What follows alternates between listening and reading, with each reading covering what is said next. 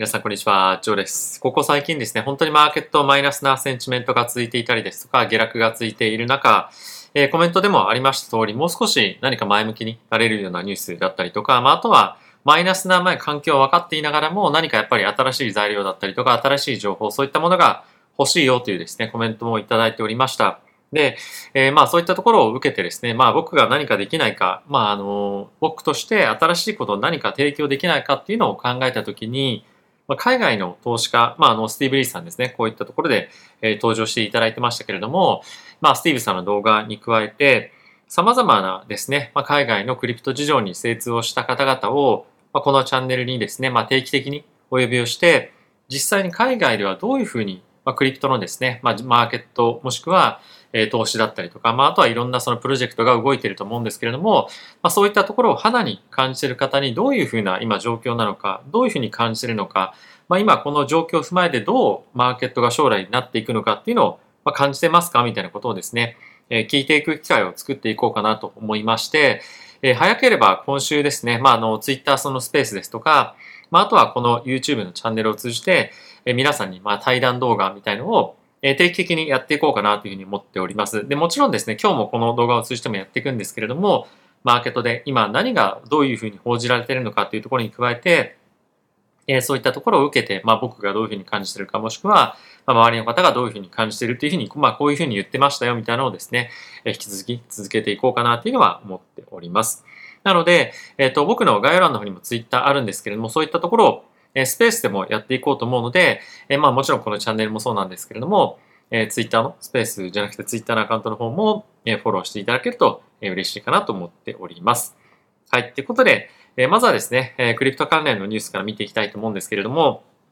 え、まず、まあ、昨今の大きなビットコインのですね、え、下落に伴いまして、え、結構ですね、いろんなマイニングの会社、まあ、いろんなというか、まあ、ビットコインのマイニングの会社が、まあ、彼らのブレイクイーブン、まあ、つまり、え、ここのビットコインの価格以上で売らないと、ビジネスとしてマイナスになってしまいますよというレベルを、ま、大きく下回っているというところもあって、ま、今ですね、電気代すら払えないような状況に、え、あるというふうなことが起こっているらしいです。まあそういったところを受けて、え、オペレーションがですね、できなくなっているようなマイニングの会社が出てきて、え、プラス持っているビットコインの資産を全て売らなきゃいけないようなことが、起こっているというようなことも、えー、まあこのようにニュースで出てきました。まあさっきみたいにですね、ちょっと明るいニュースやってきますよと言いつつ、いきなりあの、暗いニュースを話すみたいなですね、ちょっとなんか、あの、微妙な感じにはなってまるんですけれども、まあ一応現実として、え、こういうことが起こってますよっていうのは、まあ、あの、やっぱり知っておくべきかなと思います。で、まあ、あの、さっきの話の流れ、やっぱりマーケットでポジティブなことって何かあるんですかっていうのも、まあ、当然ですね、日々のニュースで、あるんですよね。まあ、それもご紹介していきたいと思うんですけれども、今、アメリカの方で、ミレニアム世代というふうに言われている、大体25歳ぐらいから40歳ぐらい、まあ、あの、これミレニアム世代の本当にまあ全員が同じ一致した定義っていうのがないので、大体の年齢になってしまうんですが、今ですね、投資信託を買うよりも、クリプトのアセットをですね、買ってる方が多いというふうなことが、今分かっておりますと。で、プラスそれに加えて、年金の資産に対して、まあ、クリプト今ですね、アメリカの方で運用をできるようになっていて、そういうような状況にある方々の約75%がクリプトを、投資していると。で、プラス、まあ普通の一般の、まあ、我々がその投資をしている株投資してます、投資信託投資してますみたいなところのポートフォリオの中の割合で言うと、クリプトと、株の投資割合が大体同じぐらいになってきているというような調査結果が出てきておりますと。まあ、これに関しては、まあ、一部ちょっと偏ったデータっていう可能性もなきにしもあらずなので、まあ、これを鵜呑みにして、まあ、クリプトブルだみたいな感じは全然ないんですけれども、まあ、とはいえ、非常にクリプトの資産運用というのがアメリカの方では、まあ、ある意味若い人たちでは、当たり前になってきているというのは、まあ、近い将来、あの、どんどんどんどんいろんな、あの、新しいですね、資産運用をしてくる人が出てきたりとか、新しい資産運用の商品が出てくるに従って、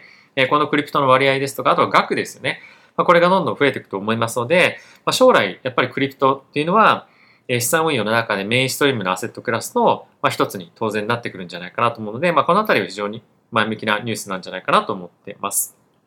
はい。まあ、あとはですね、バンコブアメリカのこちら調査というか、えー、レポートなんですけれども、まあ、今現在非常にクリプトマーケット悪いよと、まあ、タイトルにもある通り、え、クリプトウィンターなんていうふうにまあ言う人もまあいなくはないんですけれども、まあ、そんな中ではある一方で、えー、まあ投資家ですね。まあこれクリプトだけに関わらず、まあ、投資家という観点では非常に、えー、このブロックチェーンですとか、まあ、Web3、クリプトへの投資意欲っていうのは、まあ、全然減退してませんよというのがこちらのニュースというか、まあ、調査になっておりますと。やっぱり、まあ、この分野に投資をしている人たちに関しては、やっぱりクリプトは、まあ、5年後、10年後、もっと先に関してはもっともっと大きな産業になるというのは、まあ、当然考えている一方で、やっぱりいろんな投資先を探している人たちの中で、このブロックチェーンに関しては、今、やっぱりその宇宙産業とかも含めて、まあ、今後5年10年で大きく花開くであろう、まあ、産業の一つの、まあ、候補の一つにもちろん当然なってるわけなんですね。で、実際にものすごく大きないろんな会社ですとか、まあ、どんどん産業に対して投資が行われているので、ここにやっぱ今、このマーケットが落ちているにもかかわらず、まあ、投資しないっていうのは正直選択肢として、え投資家とはまあ今、ある意味ちょっと極端な言い方かもしれませんが、まあ、ありえない選択肢になっていると。なので、まあ、今このような状況ではありますけれども、引き続き継続的な投資が行われているというのが調査でも出てきていると。で、プラスこれに加えてですね、これアンドリーセン・ホルビッツというファンドの、まあ、あの総称というか、A16Z というふうに書いてアンドリーセン・ホルビッツというふうに言ってるんですけれども、ここがですね、まあ、新たに6ミリオンの、まあ、シードラウンド、まあ、いわゆるそのエクイティぐらいの投資ですね、まあ、早い、早い段階での投資で6ミリオン投資をしていましたよと。で、6ミリオンは当然小さい額なんですが、引き続き、まあ、やはり継続的に、こういった分野に対して投資をしている人々は、まあ、かなりのハイペースで、投資をクリプトブロックチェーンの産業にしているような状況が続いていますと。で、あとはこれアンドリーセン・ホロビッツだけではないんですけれども、まあ、継続して本当にいろんなところでブロックチェーン、Web3、えー、クリプトに対して投資をするファンドが、まあ、結構立ち上がっていたりもしますし、まあ、あとはその前回ドバイでえー、まあ来てますよみたいな動画を作っていた際に、まあ、本当にたくさんの方々にお会いをしたんですが、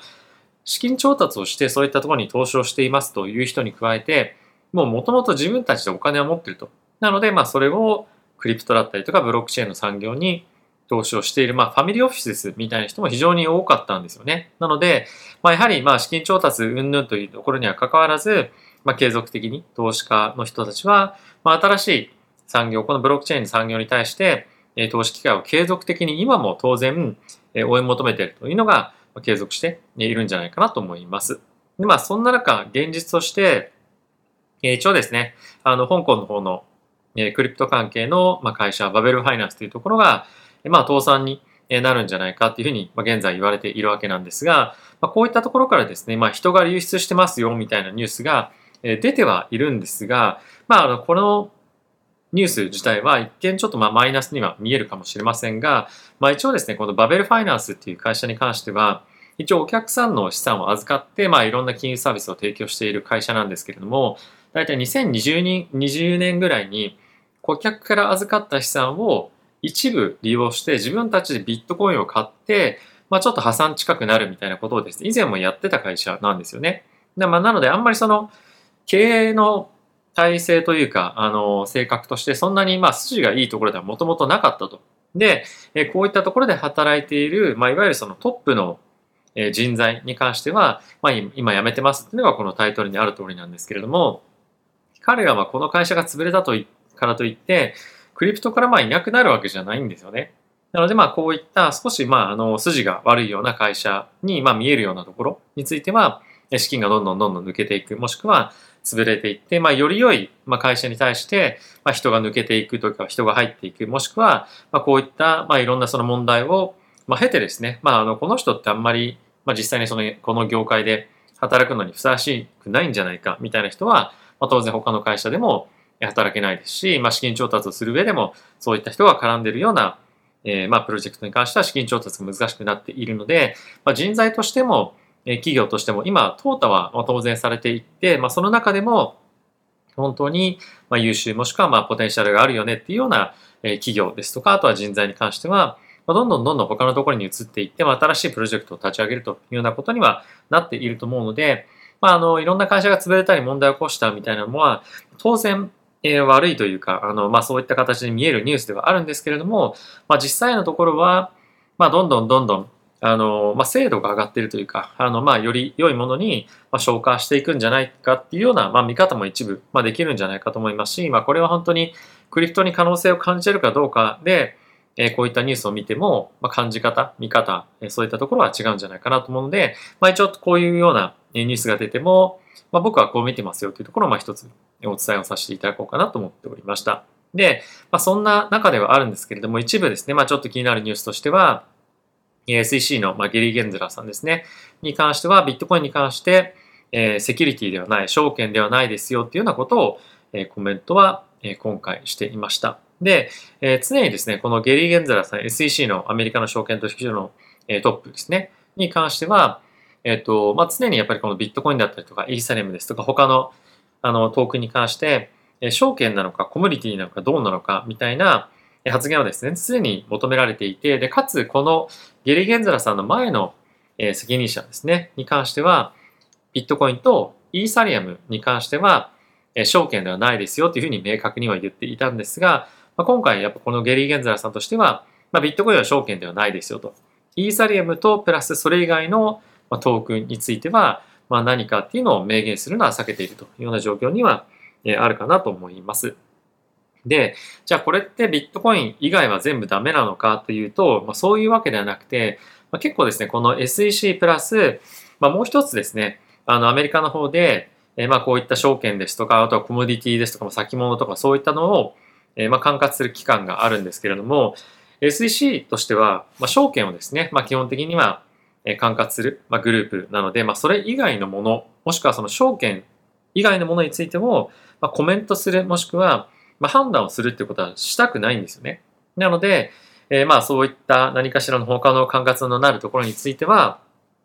まあ一切コメントをしてないというのが、まあ今の現実というか、あの状況なのかなと思います。なのでまあイーサリアムがダメとかいいとかそういうことではなくて、まああのそれ以外のものについては、ま、別のところで管轄をしてもらって、管理をしてください。もしくはまあ今後いろんな判断がされるでしょうみたいなような感じの流れなのかなっていうのは思っております。まあ、いずれにせよですね、引き続き、ビットコインだけではなくて、今、イーサリアム含め、まあ、いろんな今後、まあ、規制が対象になっていくとは思うんですけれども、まだやっぱり、あの、政府機関としても、どのトークンをどういうふうに扱っていいかっていうような、まあ、判断もなかなか難しいというか、え明確に誰がどういうふうに裁くべきかみたいなものも、まあ、全くえー、話がまとまっていないというのが現状かなと思います。で、まあ、その一方でもう一つ、えー、気にしておいた方がいいかなというのは、えー、ステーブルコインに関しては、まあ、あの、明確に銀行の、えー、まあ、銀行をですね、まあ、あの、整理しているようなところが、まあ、見るべきだなんていう話もあるので、まあ、より銀行のルールと非常に近い、えー、形で、まあ、今後は、まあ、規制をされていくような形になっていくと思うので、まあ、今非常にテザーが問題にはなっていますけれども、テザーについても、保管するような資産というか、まあ、準備資産についての規制はより厳しくなるでしょうし、透明化への、まあ、ま求められる水準っていうのも非常に強くなっていくでしょうし、まあ、あとは今のアメリカの金融機関ですね、については、まあ、ストレステストというのを、えまあ、定期的に行っていますけれども、そういったところについても今後、まあ、やっていかなければいけないような必要性が求められたりとか、まあ、そういったところもなってくるかと思いますので、まあ、どんどんどんどんいずれにせよですね、あの、テザーだけではなくて他のステーブルコインを運用している機関についても、まあ、同様の対応が求められるでしょうし、まあ、おそらくそこを守っていかなければ、まあ、運営ができないような状況には、まあ、正直なるんじゃないかと思うんですよね。で、プラス、あとはそういった対応をしていない、えー、まあ、機関に関しては、おそらくですね、人がつかなくなっていくと思うので、ステーブルコインとして成り立たないような状況にはなっていくんじゃないかと思います。やっぱり今後アメリカの金融機関だけではなくて、世界的な金融機関がですね、クリプトにどんどんどんどん参入してくるということもあって、よりですね、まあ、ステーブルコインの安定性と透明性が求められるような状況にはなるので、まあ、必然的に、テザーも含め、まあ、ステーブルコインを運用している機関に関しては、まあ、そのような銀行に近いような動きにはなってくるんじゃないかなと思うので、まあ、あの、ステーブルコインをベースとした、まあ、いわゆるその、なんとかショックみたいなものは、まあ、近い将来何か起こる可能性はある一方で、まあ、長期的に見ると、もう少し、あの、安定性が出てくるようにはなると思うので、まあ、今のところは、あの、まだ起こってはないんですが、まあ、直近テザーが何か起こるかどうかっていうところは注目していく一方で、まあ、業界としての向かっていく方向は、まあ、比較的、まあ、安全性が高い方向に向かっていくと思うので、まあ、そういったところへのショックというよりも、もう少しレバレッジかかった商品ですとか、まあ、あとは今後本当に複雑な商品が、まあ、どんどんどんどん出てきたりとか、まあ、あとはその年金が、もしくは、まあ、いろんな金融機関がクリプトを通じて資産運用するようになっていくので、まあ、そういったところでより密接にクリプトと、また株とか債券とかそういったところの、まあ、あの、絡み合いみたいなものがですね、今後出てくるかと思うので、まあ、そういったところをよりあの注目していくのが、まあ、僕はいいんじゃないかなと思ったりはしています。はい。まあ、ちょっと最後、何を言ってるのかよくわからないというか、もう少し明確に言ってほしいっていう人もいるかもしれないんですけれども、ちょっとこの動画では、あの、詳しくは言いませんが、ちょっとここ最近僕が、え注目している、まあ、トピックというか今後の流れとして、え既存金融とクリプトの、ま融合みたいなことがですね、今後どんどんどんどん進んでいって、おそらくそういったところを、まより、あの、交わせるようなプロジェクトっていうのも今後出てくるかと思うので、まあ、そういったところが何かしら、まあ、ご紹介できればいいな、なんていうのは感じてはいます。あとはこの動画の冒頭にも申し上げた通り、えー、少しずつですね、僕の意見だけではなくて、えー、よりいろんな方がこの動画に登場して、えー、コメント述べてくれたりとか、まあ、意見述べてくれたりとか、まあ、あとは実際に他の人から聞いたことを、まあ、あの教えてくれたりとかっていうような機会を、まあ、少しずつ作っていくことによって、えー、この動画というかこのチャンネルの、え、皆さんに対して提供できる情報の幅だったりとか深さみたいのも、ま、変わってくるんじゃないかなと思うので、ま、少しずつあのいろんな試みをやっていきたいと思っておりますので、えー、ぜひですね、応援していただけると嬉しいなと思いますし、まあ、応援してもいいよという方はですね、ぜひあのチャンネル登録や、まあ、グッドボタンも押していただけると嬉しいです。えー、まあ先ほども申し上げた通り、あと Twitter のスペースも活用してやっていきたいと思いますので、えー、Twitter の方もですね、フォローしていただけると嬉しいです。はい。ということで皆さん今日も動画ご視聴ありがとうございました。また次回の動画でお会いしましょう。さよなら。